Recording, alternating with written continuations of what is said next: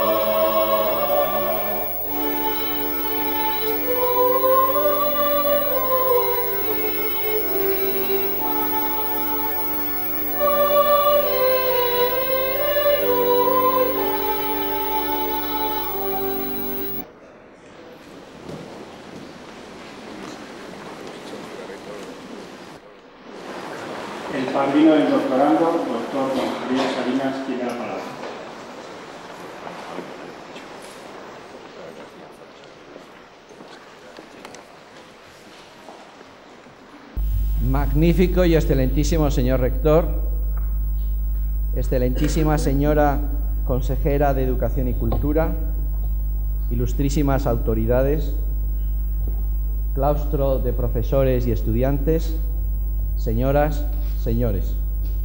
No es ningún ejercicio de retórica comenzar mi intervención por agradecer a la Universidad de Valladolid el honor que me concede al designarme en este acto solemne las funciones de padrino del profesor de la Universidad de George Mason, James Buchanan, galardonado con el Premio Nobel de Economía hace ahora exactamente 10 años. Para un profesor universitario que, como yo, sigue con atención la producción científica del profesor Buchanan, que frecuentemente en sus clases hace alusión a sus aportaciones a la teoría de la hacienda pública y que ha tenido la fortuna de gozar de su magisterio y de su hospitalidad, el cumplir esta misión de incorporación del doctor Buchanan como doctor honoris causa al claustro de esta Universidad de Valladolid, que es la mía, constituye no solo una honra, sino también un placer y un gran privilegio. En un contexto académico que como este, lógicamente existe una sensibilidad especial para los enfoques alternativos y la necesaria ponderación de matices, en términos generales pudiera parecer una tarea difícil pronunciar en un espacio de tiempo razonablemente breve una laudacio académica sobre un universitario que ya ha sido galardonado con el premio Nobel. Me refiero sobre todo a que son tantas y tan diversas las aportaciones del galardonado a la rama del saber por la que se le ha concedido dicho premio, que pudiera resultar difícil seleccionar un hilo conductor único con el que presentar al claustro de la universidad en un razonablemente breve periodo de tiempo cuál es el cúmulo de méritos académicos de la personalidad que aquí tenemos de tan alto relieve. Y efectivamente, en este caso, son múltiples las aportaciones que el profesor James Buchanan ha hecho, continúa haciendo, y no solo a la ciencia económica, sino también a la ciencia del derecho, a la ciencia política, a la filosofía social y en general al estado actual de las ciencias sociales. Para cerrar mi intervención, quisiera simplemente añadir que sinceramente creo que el claustro de esta Universidad de Valladolid está hoy de enhorabuena. Independientemente del mayor o menor grado de coincidencia que los diferentes miembros de este claustro podamos tener con las ideas y planteamientos de James Buchanan, sin duda alguna, todos podemos reconocer que nos encontramos ante un gran pensador social. Todos podemos aceptar, desde la anuencia o desde la discrepancia, que su obra ilumina el oscuro camino que todos y cada uno de nosotros pretendemos hacer al andar en nuestra búsqueda particular de un orden social donde se logren mayores grados de libertad, paz y bienestar para todos los seres humanos. Y por todo lo expuesto, magnífico y excelentísimo señor rector, miembros del claustro de la Universidad de Valladolid, solicito se proceda a investir al excelentísimo señor don James, doctor James Buchanan con el grado doctor honoris causa de esta universidad. He dicho.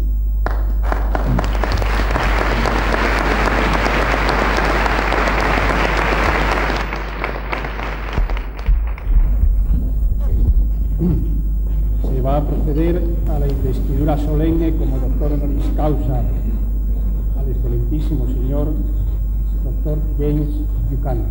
Acercaos.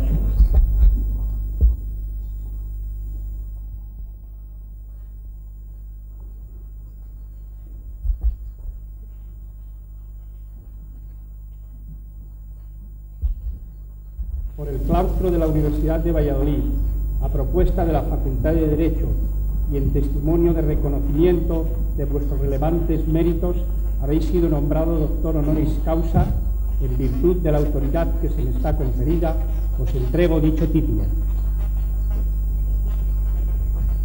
Y se os impone como símbolo el birrete laureado.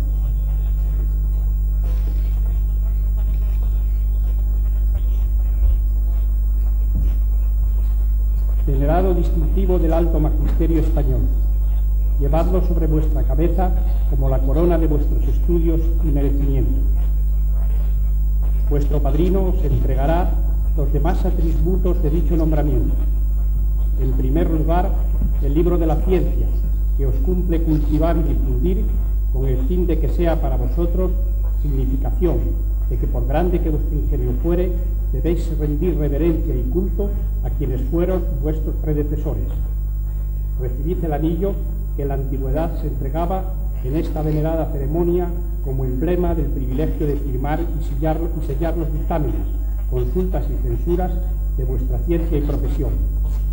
Recibid finalmente los guantes blancos, símbolo de la fuerza que deben conservar vuestras manos y signo también de vuestra alta categoría.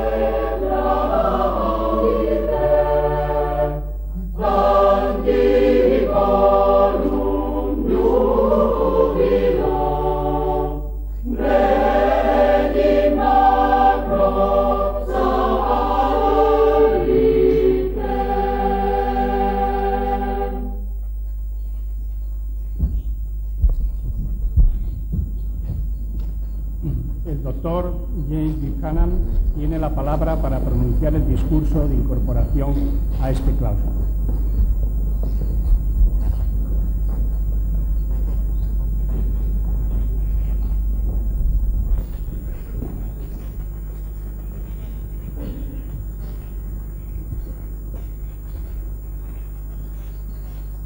It is a genuine pleasure for me to return to Valladolid for this presentation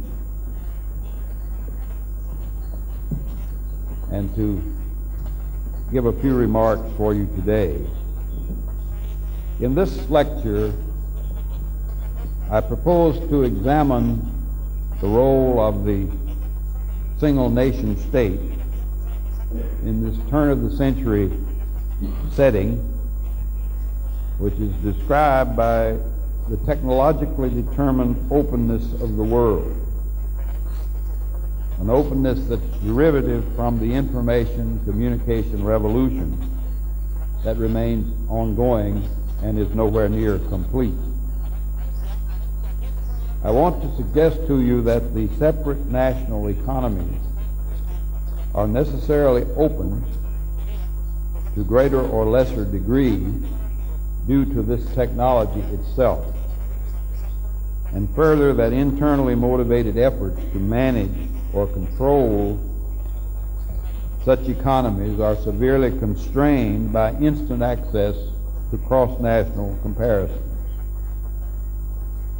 The openness of the single nation carries with it potential warning signs that must be heeded. There are very real dangers that states will be led to maintain institutional patterns that have inhibited rather than enhanced economic growth.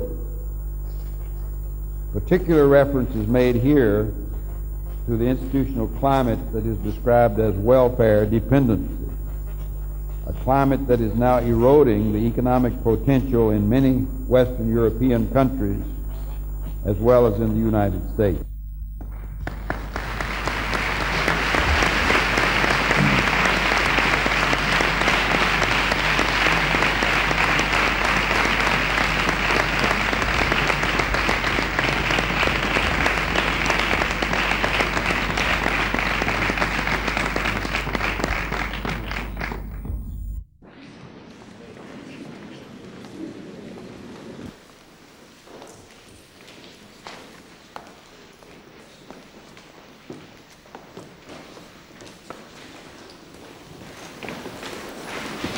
Acercaos a prestar el juramento que os tomaré en nombre de la universidad.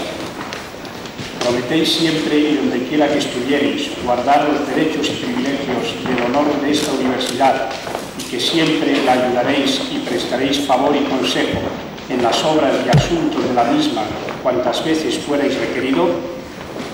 Así lo prometo y así lo quiero. Excelentísimo Señor, os admito e incorporo al claustro de doctores de la Universidad de Valladolid con todos los honores y privilegios que puedan gozar los demás doctores de dicha universidad y en señal de paz y cordialidad con que debéis ejercer vuestro magisterio científico, os abrazo y luego abracéis a los doctores del claustro universitario aquí presentes.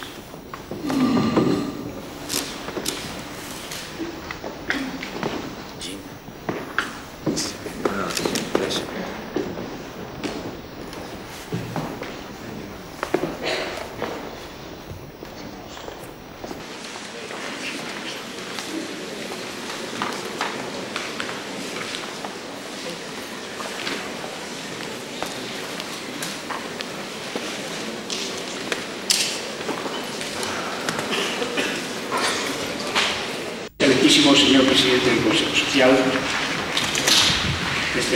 excelentísimas e ilustrísimas autoridades, claustro universitario, señoras y señores. Una de las más firmes tradiciones universitarias nos permite cada cierto tiempo hacer un reconocimiento público de quienes son nuestros mejores maestros. Esa misma tradición nos depara el honor de celebrar el ingreso en nuestro claustro a las más insignes personalidades científicas existentes en el mundo y cuyos vínculos con nuestra universidad nos ha permitido un acercamiento a su excelencia. La incorporación como doctores honoris causa en la Universidad de Valladolid representa, por tanto, no solo un reconocimiento, sino también una gratitud, y así lo vienen a expresar centros académicos y departamentos universitarios al solicitar ante la Junta de Gobierno la preceptiva autorización para proceder al nombramiento correspondiente. El profesor James Buchanan ejemplifica de manera absoluta los perfiles que caracterizan a nuestros doctores honoris causa. No voy a enunciar los méritos científicos que ya han sido destacados por el doctor Salinas en la laudatio realizada, tampoco quiero subrayar la conocida vinculación del profesor Buchanan con esta universidad, ni siquiera pretendo evocar su ilustre condición de Premio Nobel de Economía. Es mi interés en este momento resaltar su condición intelectual en el sentido pleno de la palabra, es decir, de la de aquel que expresa conscientemente y elabora críticamente los puntos de vista que se concentran en las concepciones orgánicas del mundo y de la vida. Bien es cierto, como diría Raymond Aron, que la ciencia es limitada, el porvenir imprevisible y los valores a corto plazo contradictorios, pero es función del universitario obrar razonablemente, adoptando, después de haberlo meditado, la decisión que ofrezca más probabilidades de conseguir el fin pretendido. El profesor Buchanan es el testimonio de este valor intelectual referido. Su obra es el ejemplo de la independencia y la libertad del individuo, dándole a este un papel en la historia y otorgándole la responsabilidad de construir una sociedad de hombres libres donde no hay puestos de privilegio para nadie. La cuestión que está en el frontispicio de su condición intelectual es la pregunta que se formuló en la economía política clásica. ¿Cómo pueden las personas vivir en libertad, paz y prosperidad? En el fondo, esta es la pregunta que de manera constante ha acompañado a la condición humana y por ello cualquier respuesta razonada a la misma es una contribución inestimable a la civilización. El profesor Buchanan nos ha dado respuestas. Por ello, esta universidad quiere ser agradecida también fiel a sus compromisos con la ciencia y la cultura, reconociendo el valor intelectual que tiene su obra.